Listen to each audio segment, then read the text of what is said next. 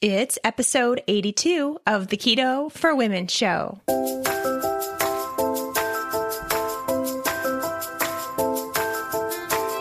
You're listening to the Keto for Women show, and I'm your host and nutritionist, Shawn Mynar. This show is designed to empower women to find their own expression of the keto diet to maximize their health and happiness. Now, let's get started with today's episode.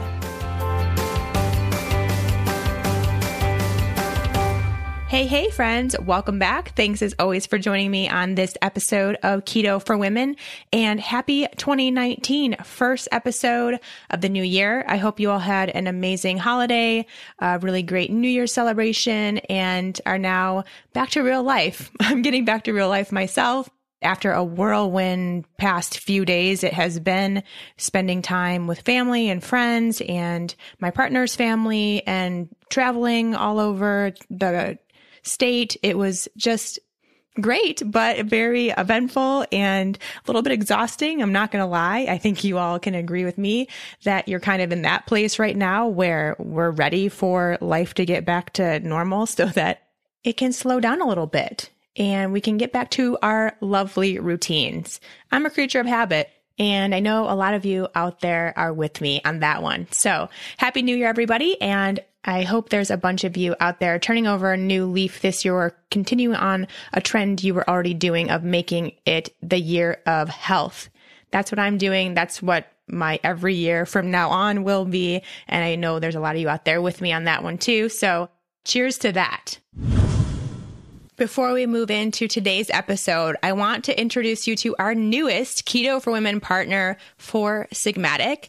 Four Sigmatic is a superfood company that specializes in mushroom based drinks to benefit our immunity energy, and longevity. Now, it may seem a little bit weird to base a whole line of products around mushrooms, but these aren't just any old mushrooms from the grocery store. Four Sigmatic believes in the real magic of functional mushrooms, such as lion's mane, chaga, and cordyceps, to enhance people's lives and health. They use these powerful mushrooms in things like coffee, tea, hot cacaos, and elixirs so we can get all of the benefits within the things we are consuming daily already. Important to note right here and right now that none of these products actually taste like mushrooms. They taste like they're supposed to taste. They come in easy single serve packets, tins for at home use, and even K cup coffee pods for all you Keurig users out there. I first tried Four Sigmatic coffee with lion's mane back at a conference I was at a few years ago. I had a sample and I was instantly hooked because I felt different than just drinking regular coffee. It wasn't like this weird, jittery caffeine feeling that I normally get. I think y'all know I don't handle caffeine all that well. It was like a different kind of focus and sustainable energy coming from drinking just this little packet of coffee. It was the lion's mane that was working for me instead of just hopping myself up on all this caffeine. I loved it. I still love it. Right now, I'm crushing on their chai latte when I need a little midday warm up because it's cold where I live right now and I need these midday hot drinks. And I'm all about their chai latte. It is so delicious and really hits the spot for a little midday treat. The convenience of these single serve packets are so nice. You just mix them into water. You can take them anywhere, put them in your lunch bag or your purse, your backpack, and you have these really easy drinks ready to go. I personally also add in coconut cream to make them a little frothy, delicious, keto friendly drink. I highly recommend doing that for you all too. You will absolutely love it. Right now, as a partner of the Keto for Women show, they are giving our listeners 15% off of your order when you head to foursigmatic.com slash Shawn. That's F-O-U-R Sigmatic, S-I-G-M-A-T-I-C dot com slash Shawn. Use the coupon code Shawn for your 15% off. Of course, that's S-H-A-W-N. Again, foursigmatic.com slash Shawn. Use coupon code Shawn for 15% off. Thank you so much to 4 Sigmatic for helping bring this show to air today.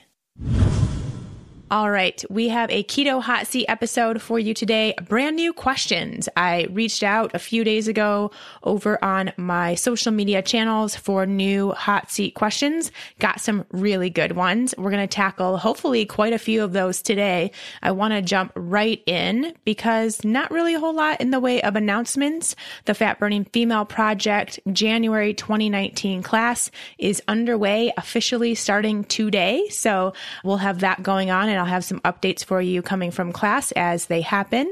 Other than that, we are just rocking it over here in the Shawn Mynar holistic health world. So nothing new to report just yet, but there will be soon, of course, as always. Instead, let's just get right to these questions. For those that are new to the show, just in case you have not heard a hot seat episode before, the way it works, I ask for questions from the listeners over on my social media channels, both Instagram and Facebook.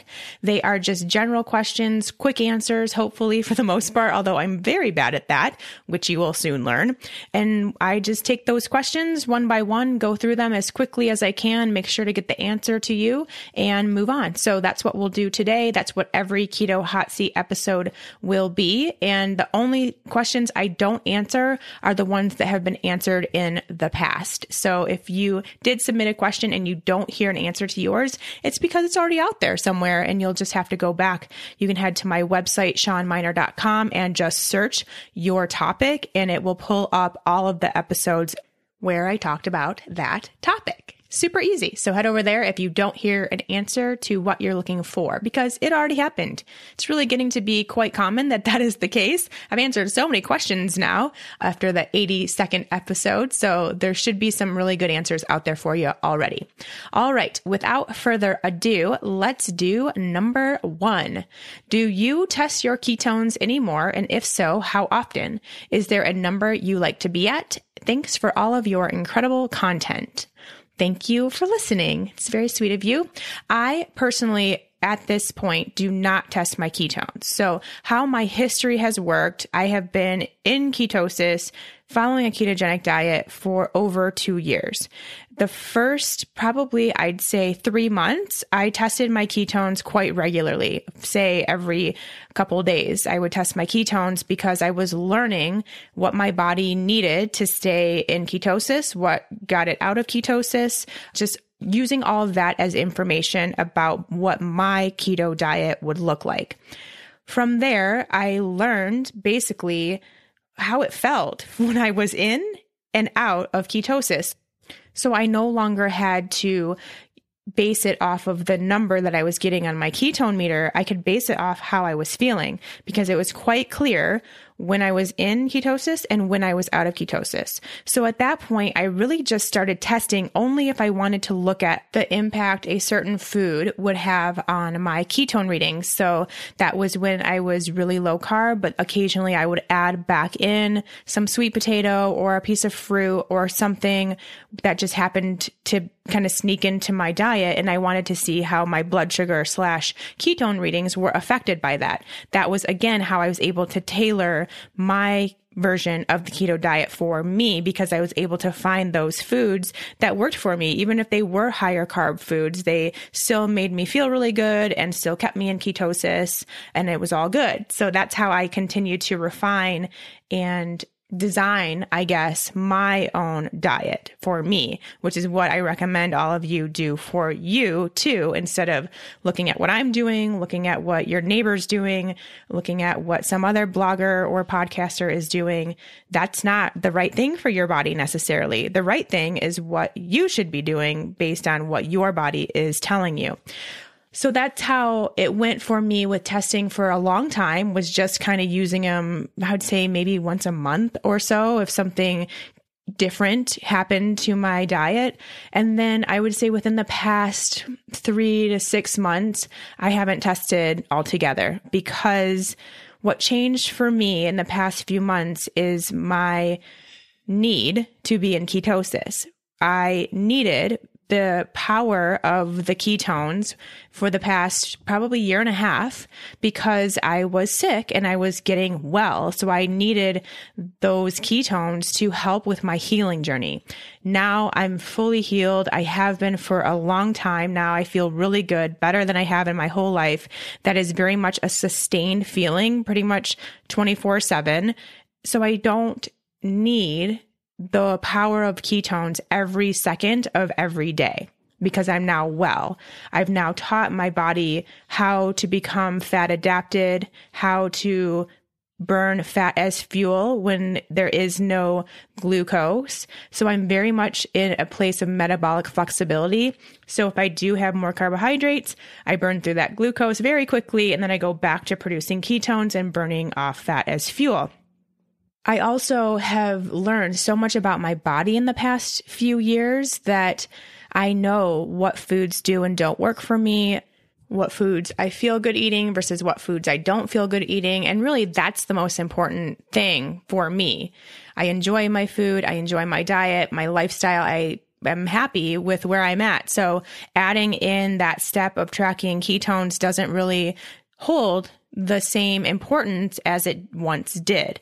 Now, I am definitely, of course, still a huge advocate of the keto diet. I want you all to use the benefits of ketone production to get where you need to be to feel basically this way, where you understand your body and you feel really good health wise and diet wise and everything feels like it's in alignment and then perhaps you wouldn't need to test either. So that's where I'm at personally. You all are obviously at different points along your own journey and I'm here to support you in that. And that for me is just the best thing ever. So I will keep doing that and keep doing my own version of my keto ish diet, which is what I'm now calling it. And it feels really good.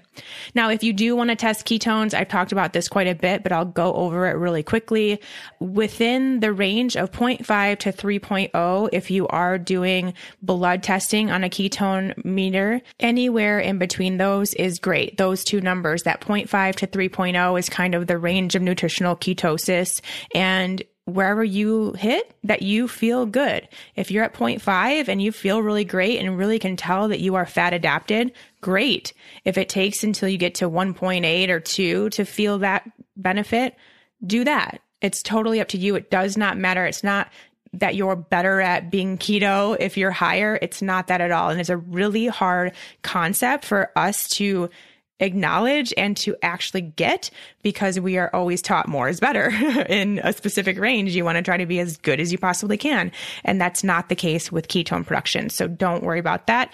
Anything in that range is just great. And if you want to test, I would recommend highly to not test more than once every few days. So maybe two or three times a week at most. It can very easily, and I see this all the time, become something else to obsess over. If you start testing your ketones all the time, there are people that will test at 3 p.m. and then test again at 3:30 p.m. And guess what? Our bodies have done a lot of things even in that half hour. It's not going to be the same and then you will rack your brain trying to figure out what was wrong or what did I do differently? Why is my body reacting this way? And it has nothing to do with anything that you did. It's just your body. And that can get really obsessive, really out of control and it can make you spiral and create more of an issue with the keto diet than it's worth. So please make sure to just keep it very basic, use it as information only so that you understand how your body is responding to keto and responding to the foods you're putting on your plate. That's all it is. And just leave it at that. So a couple times a week until you feel like you're getting that information and can utilize that info and then drop it down to maybe once every few weeks or something like that. And then pretty soon you're at a place where you just know and you just know when you feel good and you're in ketosis, you know when you don't feel good and you're not in ketosis, and you can go buy your own meter and save yourself some money on those test strips. If you do want to get a blood testing meter, I've linked to two that I love in the show notes of this episode. So you can go ahead and check that out and see which one works best for you. Next up, How can I stay in ketosis while I eat the veggies I crave. Low starch, of course, since it has me over 20 grams of carbs. All right. So this is coming from a listener who is doing a keto diet that someone else told him or her to do, which is the 20 grams of carbs.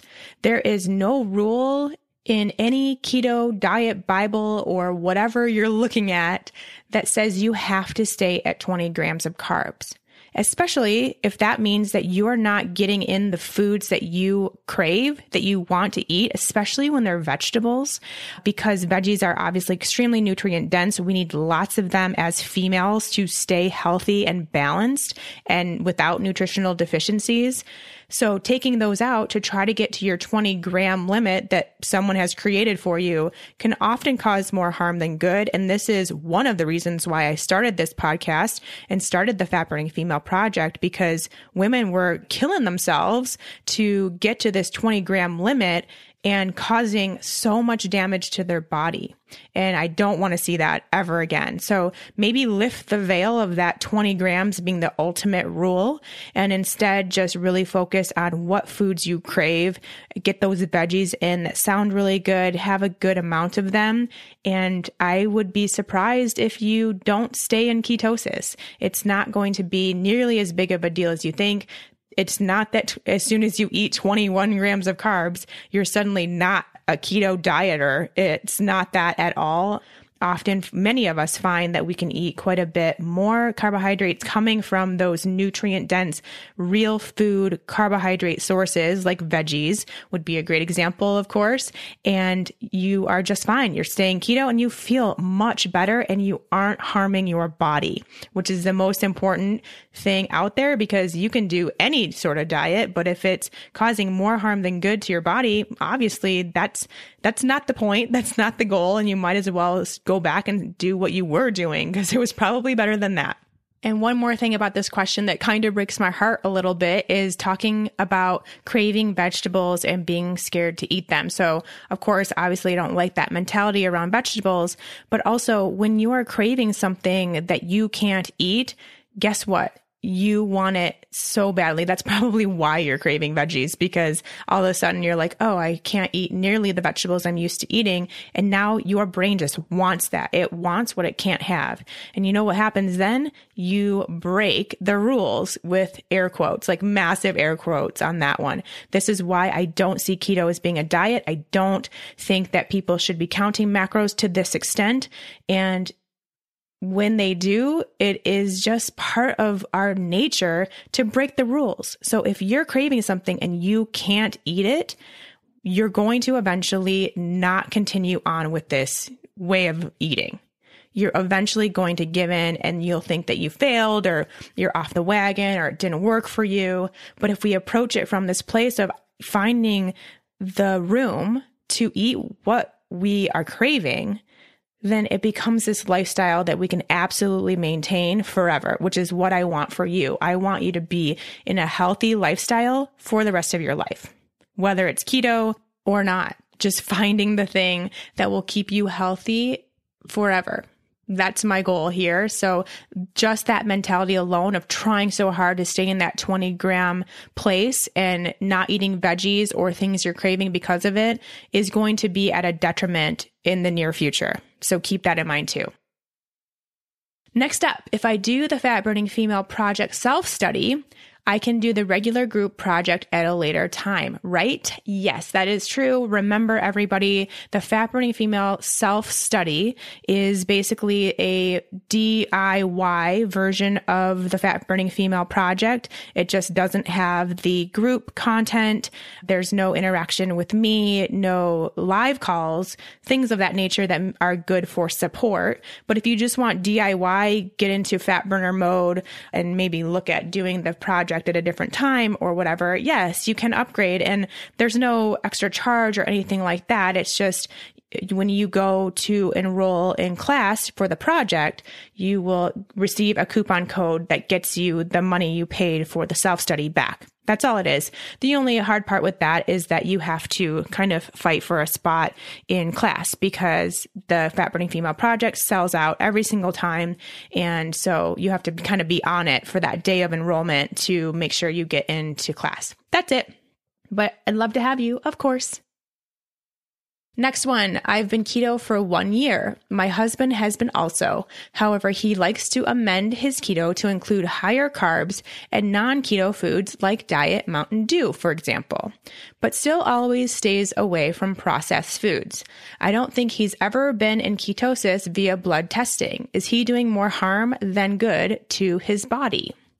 Okay, interesting question. My first question would be are you aware that Diet Mountain Dew is a processed food? would be my first question. I think we need to like take a step back here because you say he's staying away from processed foods, but I think probably one of the most processed foods on the planet would be neon yellow soft drink. So that would be my first choice. I'm not making fun of you. I'm sorry. It's just I do want to make sure that you're aware and that he's aware of the the health impacts of having Diet Mountain Dew. Not only is that probably what's keeping him out of ketosis, and I'm saying like highly, highly probable that that's what's keeping him out of ketosis, but that's what's going to be causing him more harm than good. Not being in and out of ketosis or not yet producing ketones. I'm way more concerned with drinking things like Diet Mountain Dew than I am what his blood ketone meter is saying. So that's the first thing. If you want to be truly healthy, unfortunately, those things have to go. The soft drinks have to go. They are extremely toxic to your body. Your body does not recognize that as food. They will absolutely cause harm to your blood sugar, even if it's diet or zero or whatever they are. So we really, really want to try to get out of that habit. And I know it's hard. I know a lot of it is part like an addiction. There's definitely some sort of addictive tendency to those types of drinks.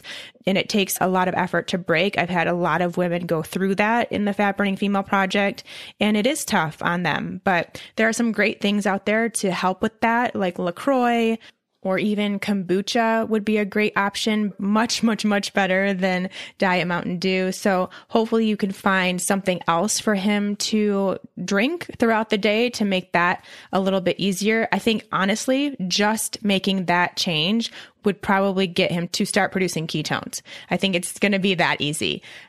Of course, he is eating higher carb foods, but if they're coming from things like sweet potato or plantains, fruit, which it says you're staying away from processed foods, so I'm assuming that's what the higher carb foods are, then it shouldn't be a problem. Of course, it, it depends. I mean, everybody's different. There are people that can have higher carb foods every single day and stay in ketosis. There are people that can't ever. And I know there's a lot of you out there. You're just not in a place with your blood sugar where you can do that. It totally depends on your past eating habits or health habits and what that has done to your health now, your blood sugar readings, your insulin levels, if he's not producing ketones and he really truly is only occasionally having higher carb food, then it might be worth getting his blood tested and seeing where his fasting insulin is, where his HbA1c is, all that stuff. So that would provide even more information as to why it's harder for him to produce ketones. But I have a feeling if he takes out the Diet Mountain Dew,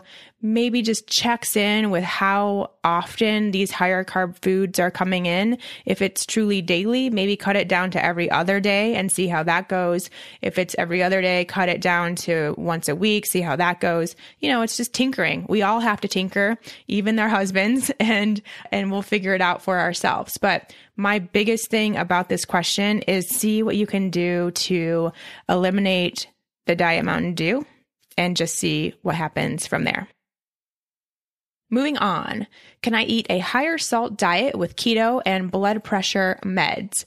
So I'm not exactly sure what this question is asking. I don't know if someone is asking permission to eat a higher salt diet as long as they're keto and blood pressure meds. I'm not exactly sure. But what I do want to say in regards to this question is that transitioning to a ketogenic diet that is based on real food is naturally going to lower your salt intake substantially. Quite a bit. I mean, real food in general obviously doesn't contain salt. We have to add the salt to our veggies and to our meats in order for it to taste good, right? Which is okay. And just make sure that you're using a good high quality salt like pink Himalayan salt or Celtic sea salt, something like that. So that's the first thing is that your salt intake is going to naturally lower quite a bit with keto. And when that happens, a lot of times our blood pressure medication is either no longer required or can be greatly reduced. And I wanted to bring this up because if you are someone who's on blood pressure medications and you are going keto, just make sure to check in with your doctor pretty frequently. I would say once every few months to get your blood pressure tested, see what they think, see if they need to alter your dosing at all, but really work with your doctor if you are going keto and on blood pressure meds because there's a really good chance you may not need them anymore. I've had quite a few ladies in the the Burning Female Project say that's the case for them. So be aware of that. That's what I really wanted to get to with this question. I don't know the actual answer to your question about higher salt diet because I don't know exactly what you're asking. So sorry that I couldn't totally answer that. We'll try next time, maybe with a little bit more info. Moving on, sometimes while intermittent fasting, my blood glucose level has gone as low as 50. Is this normal for fasting or dangerous? For me and what I see and what I want to see, this is something I would try to avoid. 50 is really low for your blood glucose. It is probably a sign that your body is not quite ready for fasting. And yes, I do think that fasting is great, but I really, really think, especially for women, there needs to be a period of time to work up to getting your body ready to fast to this degree. Seeing a blood glucose level of 50 would be my cue that I'm still not ready.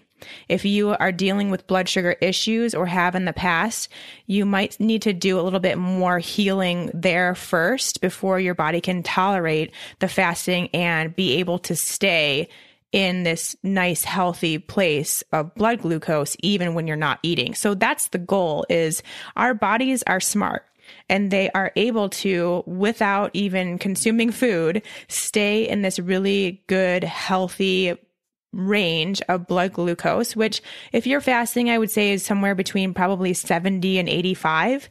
I would say that's probably the lowest I would want to see. Anything lower, and I start getting suspicious that it's just not right for you at this point. And definitely at 50, I would say that's not great. I'm super curious to see how you're feeling at that time. I can't imagine you feel all that great with a blood sugar of 50. So that's another cue, of course. Now, the problem with figuring out how you feel with fasting is that when you're fasting, your body is secreting adrenaline and cortisol. It's an adrenal response that happens to our bodies as we fast in that time where it's just a little bit of a heightened situation, not having food, being hungry and not eating. And that's okay if your body's ready to handle it. But when you're down to 50 on your blood glucose readings, that is also very stressful. So you might feel okay because you're just pumping out the cortisol. You're causing your adrenals to just totally overfire and go into hyper mode. But you might feel okay because it's giving you this cortisol effect, this adrenaline effect where it makes you feel like you have all the energy in the world and you can go, go, go, and you feel really alert and focused. Well, yeah, that could partially be because of some of the benefits of fasting if your body's ready to fast. But if not, it's just because you are living off cortisol and adrenaline at that point. We all have had these moments of an adrenaline rush where you feel like, man, I could just lift a car right now because I just had this like really scary moment or something of that nature. It feels like you're kind of indestructible, but it's really just your adrenaline making that happen, making you feel that way of just being like a superhero. So keep that in mind. That's totally sidetrack of that actual question, but did want to bring that up. But for you, I would say just give it a break from the fasting and really try to eat at regular intervals. I have found that to be a great way to stabilize your blood sugar. And you can do that and be keto. You can eat a keto snack and all these nice keto meals three times a day, and it's okay. You're going to get all the benefits of being in ketosis which are most of the same benefits as fasting, and you won't be doing this potentially harmful thing to your body just yet. There may come a time in the future where it will be different, but right now I would just really focus on keeping that blood sugar nice and even throughout the day. Okay. Hi, Shawn. I have been listening to you for 10 months now. I look forward to your podcast every Friday morning. I have lost about 56 pounds. I'm very proud of myself and I truly hope to get smaller and healthier. I've hit a plateau for the last two months. I'm in no hurry to lose, but I don't know why I have stopped losing. Can it be my body is comfortable? I still have at least 50 to lose to be at a healthy weight. Thanks for everything.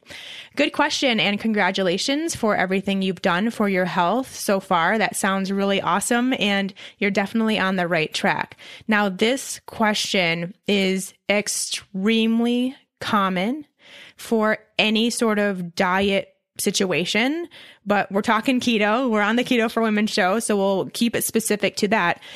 So common in the keto space, like so, so, so common. I think probably I'd say 70% of the ladies listening today, right now, have had this question in the past. Maybe they're past it now, but it has been an issue at some point we all get to this place when we're following any sort of diet change where it works super well and then all of a sudden it stops working. And then you just can't get it to budge. Now, I don't know a whole lot about your situation, how you were able to lose 56 pounds, what it looked like on a day to day basis, your plates of food, your ketone readings, all that stuff. I don't have the background that I need to totally make an answer here, but I have a good idea that when you went keto, you probably did so by lowering your food intake and potentially doing some fasting, both really common things that happen in the keto space. And the lowered food intake is sometimes not even something we try to do. We just don't have an appetite for food as often, which is partially a good thing. In my opinion, I think it's not always a good thing because we do need hunger signals still. It's still normal to feel hungry and we need those to make sure our metabolism is working great and those hormones are functioning properly. But anyway, I'm getting off track yet again. And I think that might be something that happened in this case is you started eating less food. Maybe you were counting calories. Maybe you were just tracking your macros. Maybe you were doing an intermittent fasting protocol or even potentially longer fasting protocol. And that all works. But at the same time, it doesn't work because it will work temporarily and then you have to unfortunately unravel all of the damage that was caused during that time. And this damage would be things like your hormones, your metabolism, basically how fast you are able to burn through energy. That is one thing that immediately plummets when we stop feeding ourselves the right amount of food and nutrients. Something I'm super passionate about too. And I think that's going to be the case regardless if you are someone who has plateaued because you were kind of dieting, quote unquote, instead of making sure to nourish your body, keeping your health the main concern, and really making sure to do keto in this lifestyle type way, which we talk about pretty much every episode here on Keto for Women and doing so again because it's that important and we need to keep hearing it doing this crash course on keto is going to inevitably lead to this question. So then we have to, again, like I mentioned, unravel and understand what that could have done to our bodies and why it's now stalled out. So I mentioned hormones, which again, something we mention all the time here on Keto for Women. That's why we're here, finding out what imbalance could have happened because of the stress that it caused to be on that diet for the 10 months or however for losing the 56 pounds. That's also stressful on your body. Even though it's something that's great for your health, it does cause stress depending on how quickly that was lost and all that kind of stuff. It could be a nutritional deficiency that happened because of your diet. It could now be a gut health issue that took place because of your diet. It could be now you're eating a food you're sensitive to, and that's keeping you stalled and unable to continue on with your health gains. So there's just so much. I wish I could go through them all. There is a lot of possibility in what is going on. But if that sounds like you, the person who kind of went full on strength keto right from the beginning, saw some really great results and now is paying the price and is stalled out or regaining that weight, I would encourage you, I mean, potentially may want to do the fat burning female project or self study to get back to a place of healing keto for your body. I think that would be a really good step or just really take a step back. Make sure you're eating enough food for your body. Make sure you are listening to your body and understanding what foods do and don't work for you. It may even be a case where now you need to do some more testing to learn more about your body, your gut health, your food sensitivities, your hormone health, all that stuff to really dive in to your body and what's going on, what happened during those 10 months and beyond, even what has happened in the past, where do you stand with your health? I think that's always a great place to be, the best place to start getting more answers, of course.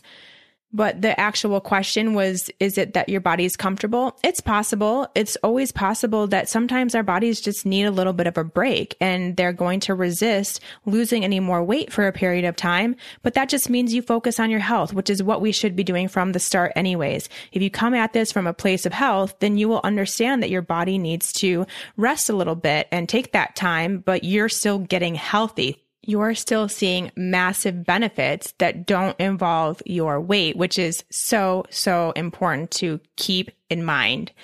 And just keep on chugging along. Also, remember that we're all different. Every lady's keto diet is different, and our own diet is different day to day, week to week, month to month, year to year. There is no rule anywhere that says that what you did yesterday is still going to work today. So maybe you just need to switch something up. Maybe you need more protein. Maybe you need more carbohydrates. Maybe you need more or less fat. You know, again, tinker with those kind of things too while learning more about your own body, what is working, what's not, get some more information about your health status and go from there.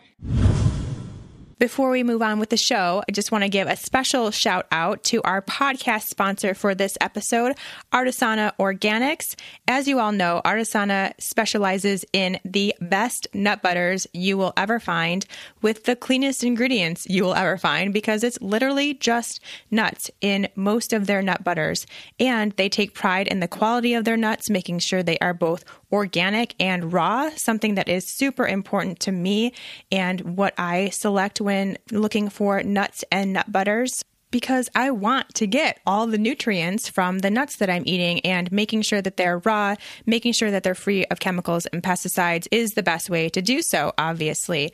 Artisana has taken that all into account for us and created these amazing nut butters. They have things like pecan butter, cashew butter, almond butter, and of course, coconut butter, which is so important to all of us in this keto space looking for a nice, high fat, healthy snack. It's one of my favorite go tos. Getting a coconut butter pack, taking it along with me in my purse or on the plane or in the car, wherever I'm going, just if I need a little keto something. It's so convenient.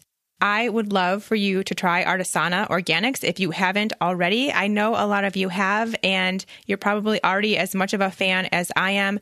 But if not, or if you just want to get another order and really stock up, now is the chance to do so because Artisana is giving all Keto for Women listeners 15% off their first online order when they use the code KETO, the number for women, over on their website, artisanaorganics.com. That's keto, the number for women to get 15% off your first online order. So definitely stock up. As I mentioned last week and on my newsletter as well, you will want to also check out their holiday flavors that are going on right now for the season. Such a great gift to maybe give yourself or someone else that you want to provide a nice healthy treat for them. So take a peek over at that. You can get 15% off there too. Again, that's artisanaorganics.com. Coupon code keto, the number four women. And a big thank you to Artisana for sponsoring this show and making it come to life. Next up, what could cause my legs to swell? For about two weeks last month, they were about two times their size. I started working out again just prior to the swelling, and I'm not sure if that could have been it. I do all the keto things, testing, water, the correct nutrient dense foods. The only thing that changed was the workouts. But why do you think that would happen? The swelling caused discomfort in my legs. It was crazy.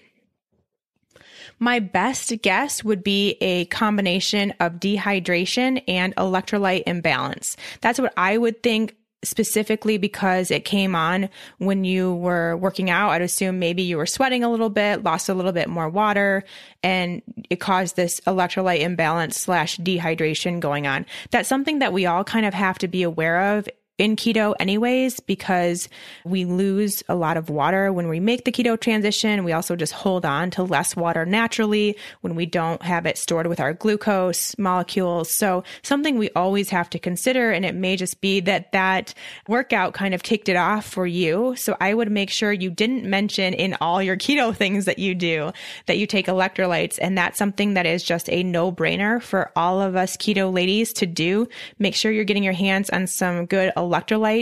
I really love the trace minerals support, but there are obviously many others. I just think the trace minerals has the best quality and at really good high levels. A lot of electrolyte supplements out there just claim that they're all high and mighty, but then they barely have any actual electrolytes in them. So I really like the quality and the quantity in the trace minerals tablet. So you can go ahead and check those out if you'd like.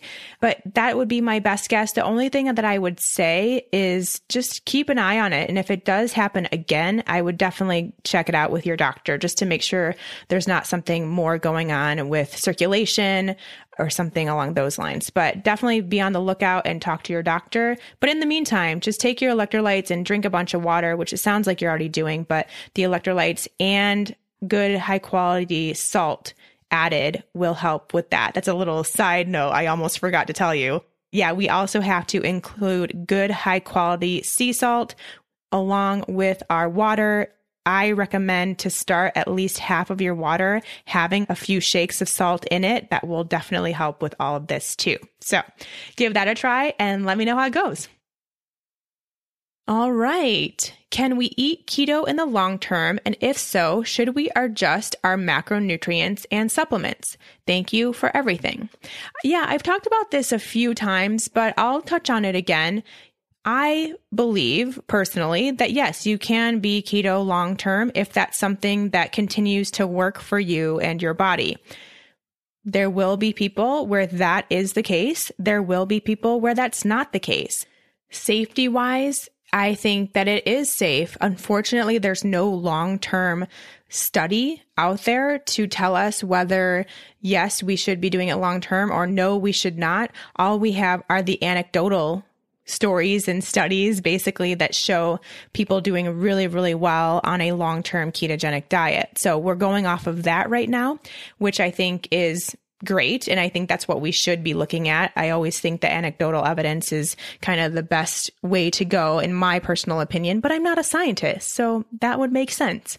Now, what I really want to focus on with this question is how we determine that for ourselves because it doesn't matter if it's safe, not safe, good, bad, what your neighbor's doing, what the blogger is doing, what I'm doing. What matters is what you should do. And you will know if your body is good and should stay in keto long term based on what it's telling you. And this is something, again, it's a repetitive thing in our talks here on Keto for Women because we do really have to start using our own intuition to answer these questions instead of thinking there's a textbook blanket answer for everybody because there's not. So instead of, you know, wondering if it's good or bad for you, all you're doing is looking for signs that it's good or bad for you. If you continue to feel really, really good doing keto, if you have the best energy you've ever had, if your menstrual cycles are the best they've ever been, your sleep is great, you're gaining muscle and endurance in your workouts, your mood is awesome, you love your food, you know, all these cues that things are going well. Like we just know if you're really, really looking into the health and quality of your body and your life, you just know when things are going well, right? If they're not, or if something seems a little bit off, then that is your sign. Now, it's not necessarily your sign that keto isn't working for you anymore, but that version, what you've been doing for the past few weeks or few months or few years, however long, might need to be mixed up a little bit. Maybe you need to try something different. It could be going out of ketosis, but it could just be adding in more protein and seeing how that goes. But we have to take those signs and then decide what to do and just continue to evolve our diets will always be evolving. When I say diets, I don't mean like crash dieting course. I mean like the food we're putting on our plate, diet as in what we're eating. It will always change. Really, every day should be slightly different because we're doing different things. We're at a different point of our lives every single day. So it should be a little bit different. And that's good. That's what we are striving for here while making keto a lifestyle. And so, yeah, answering your question, should we adjust our macronutrients and supplements? Definitely. Absolutely. Every day if you want to, every week, every month, however it works, or whenever it is becoming apparent by your body's signals that something needs to change. That's all we have to do. And it makes it so, so easy. So just start tapping into your body, learn what it's telling you with its different cues. Make sure you're feeling awesome. And if not yet awesome, because of course, a lot of us are working on our health and certain things with our health, at least you feel like you're on the right path. At least you're noticing some things are falling into a place or you are feeling a little bit better and better every day. That's what we're truly looking for and will get us where we want to be. And it could be keto. It could not. It could be sometimes. It could be all the time you know, I'm not here to tell you exactly how it should look for you. I'm here to guide you into finding your own ability to answer these questions, which is great. That's what we want. All right, next, how can I get rid of the sugar cravings? Cravings drive me nuts. Totally agree that cravings drive everybody nuts, probably, and especially when they are for things that we're trying not to eat that we know won't promote our health. So in order to get rid of cravings, I think the first step is to get into ketosis. I'm assuming that you are potentially already trying since you're listening to this show and interested in keto. So I would first take a peek at that. How does your keto diet look? Are you including the foods that you enjoy? Are you eating enough food? Are you getting enough fat? Are you actually producing ketones? Are your carbohydrates low enough to keep you in ketosis?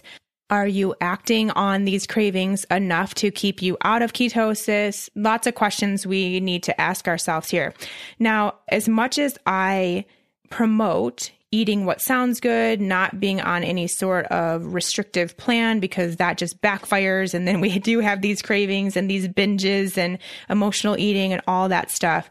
What I will say that kind of goes a little bit against that is if you can just for like three to four weeks when you're getting into ketosis or if you've never given yourself time away from the sweet treats, give yourself some time away from the sweet treats. Find other things that you love just as much and incorporate more of those if you need to in order to keep it away. Just don't buy them. Don't have them in the house.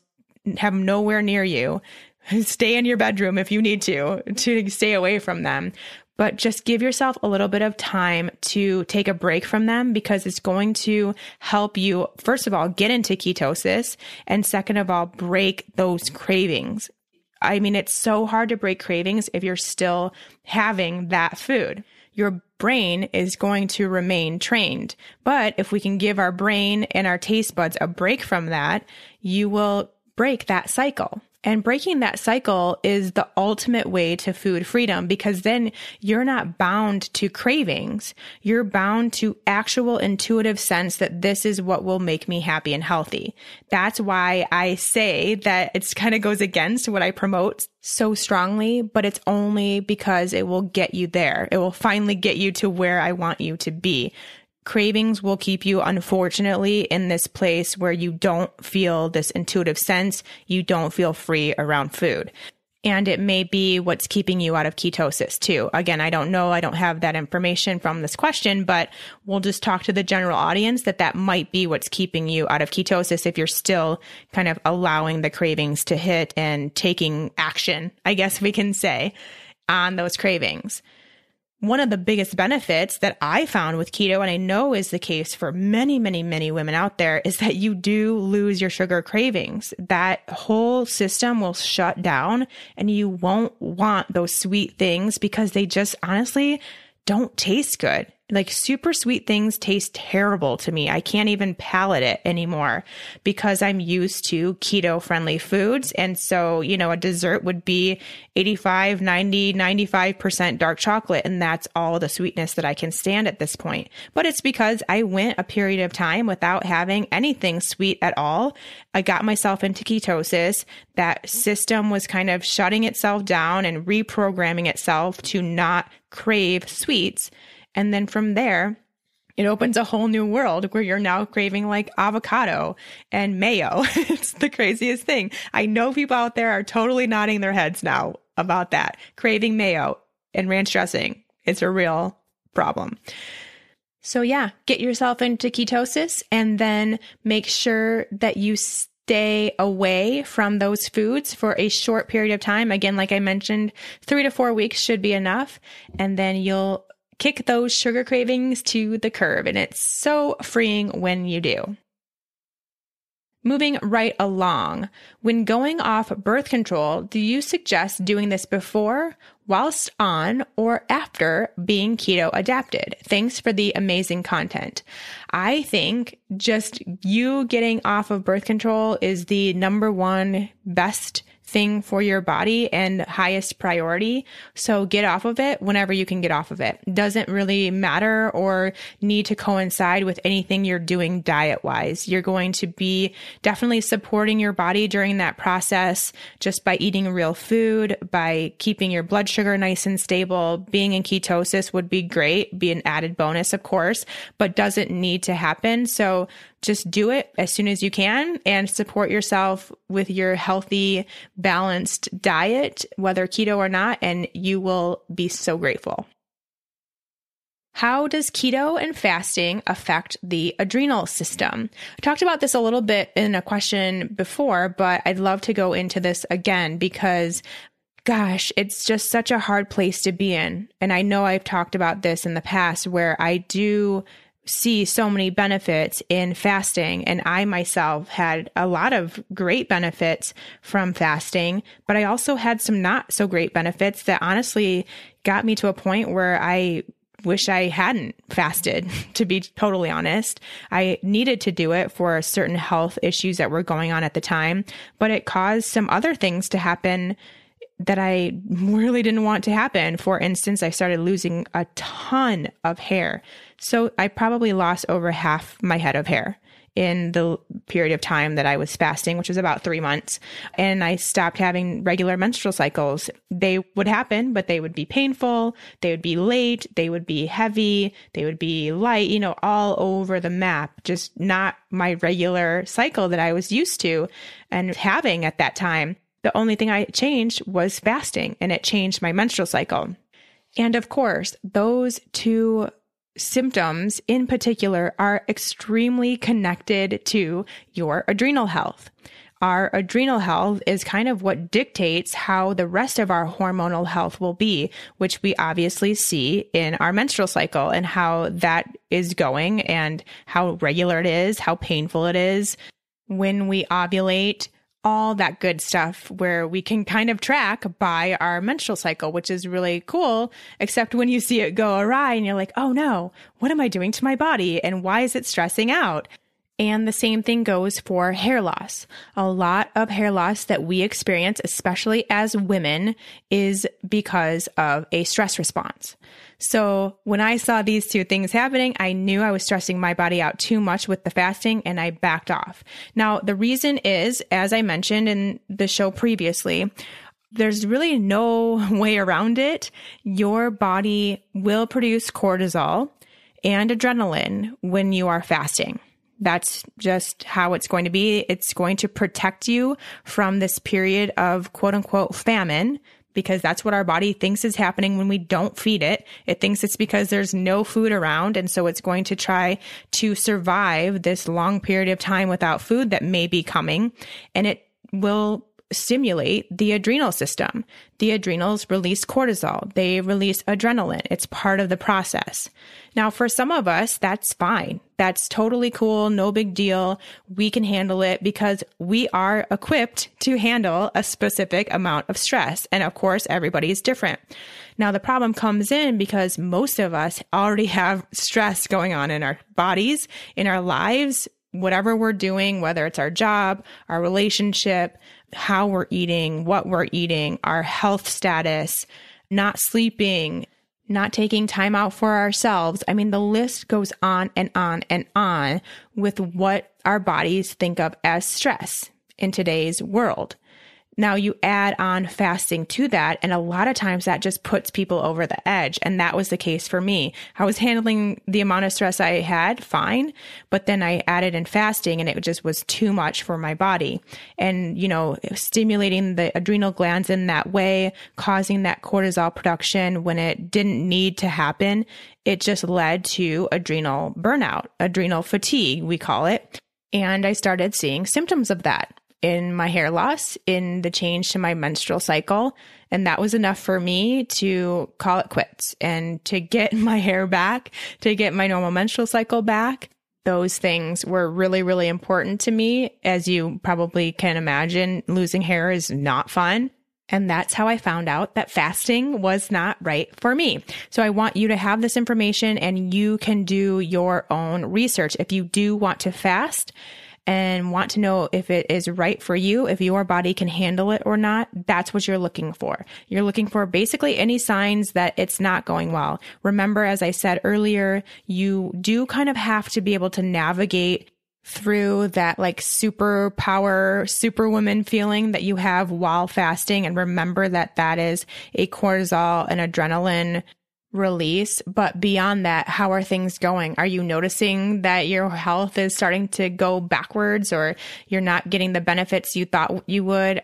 Again, just be on the lookout. That's all we're doing with pretty much all of this is responding to our body's cues and you'll be able to figure that out real quickly how fasting is affecting you and your adrenal system. All right, one more. Can we talk about leaky gut? Specifically, what is the best method to reintroduce foods that have been removed from diet due to food sensitivities? Thanks for all you do. Great question. I love talking about gut stuff talked about leaky gut before, so we'll kind of skip over that. But what I do want to talk about is the food reintroduction. So we are going to take foods out that are food sensitivities. You can do this on your own if you just suspect there are foods that you don't do well with or you can actually do a food sensitivity test.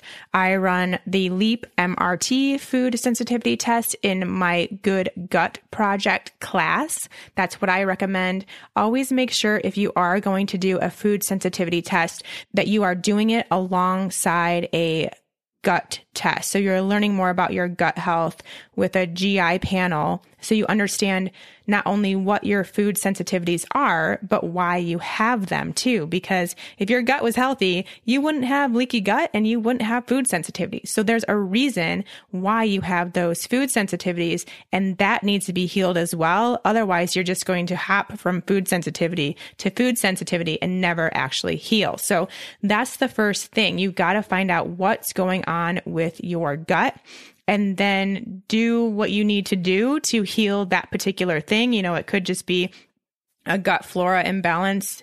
You need some more good gut bacteria going on in there. Maybe you have an overgrowth of a pathogenic bacteria or candida or a parasite. Maybe you're just not digesting food all that well. You know, there's a lot of different reasons or things that can be going on in your gut to cause leaky gut and subsequently food sensitivities, but you've got to make sure you know what that is. So that's the first step is to take out those foods heal what's going on in your gut, and then you can add those foods back in. That's really the gold standard action plan to actually overcome your food sensitivities. It will most likely take working with a functional practitioner of some sort in order to get you the right test, to read your results, and to get you on a protocol for your gut issues, and then take care of that for you. So that may be one route to take. Now, you can just eliminate foods that you are suspicious of and then add them back in, and that will kind of tell you if that truly was a sensitivity or not. So you can use just kind of this baseline system to get an idea. So, for instance, if it's dairy, if you take out dairy for four weeks and then add dairy back in, if you don't feel good after you eat the dairy or you notice some random symptoms popping up, like your skin breaks out or you have a headache or you get really sleepy, you know, it's not just digestive things we're looking for with food sensitivities. If you feel anything after you add that food back in, then that's basically your way to determine that that is a sensitivity. You know, you're having that immune system reaction to that food. If you take out dairy for four weeks, add it back in and you feel great, nothing feels different at all, well, then it's not a sensitivity. So you can use that to determine if you have food sensitivities or not, but it won't ever heal. That food sensitivity will remain a sensitivity until you take care of what's going on in the gut. Now, if you do go through the process of learning what's going on in your gut and doing the right things to take care of that, being on a sort of protocol, for example, I usually have people take out those foods for three months while they're doing their protocol. And then we add foods back in systematically. So one at a time, you're adding a food sensitivity food back in. You're taking about two to three days of just eating that food, keeping everything else the same, you know, not adding in more than one or not having some other weird food you haven't had in a really long time or anything like that. Keeping everything relatively the same as the day before, but adding in that food for the next two to three days and looking for a reaction. Again, if you react to that food, it's still a sensitivity. If you don't, you can put it back in and keep it there and then move on to the next food. If it does react still, then you want to give your body a few days of a break before you add in the next food. So that's kind of the protocol for how I do food sensitivities. But again, I'm doing so with them also knowing their status of their gut health and also having gone through an entire protocol, which is nine to 12 weeks of healing the gut. And that happens all in the Good Gut Project, which is an add on to the Fat Burning Female Project, a very small group class that I have for fat burning femalers. So you can do that there if you would like. All right, we're going to cut it off for today. Those were some great questions. Thank you everyone for your submissions. We have lots more to get through, so I'm looking forward to having more of these Keto Hot Seat episodes coming to you in the future. Until then, I will see you next week for an amazing interview you're not going to want to miss. All right, everybody, take care.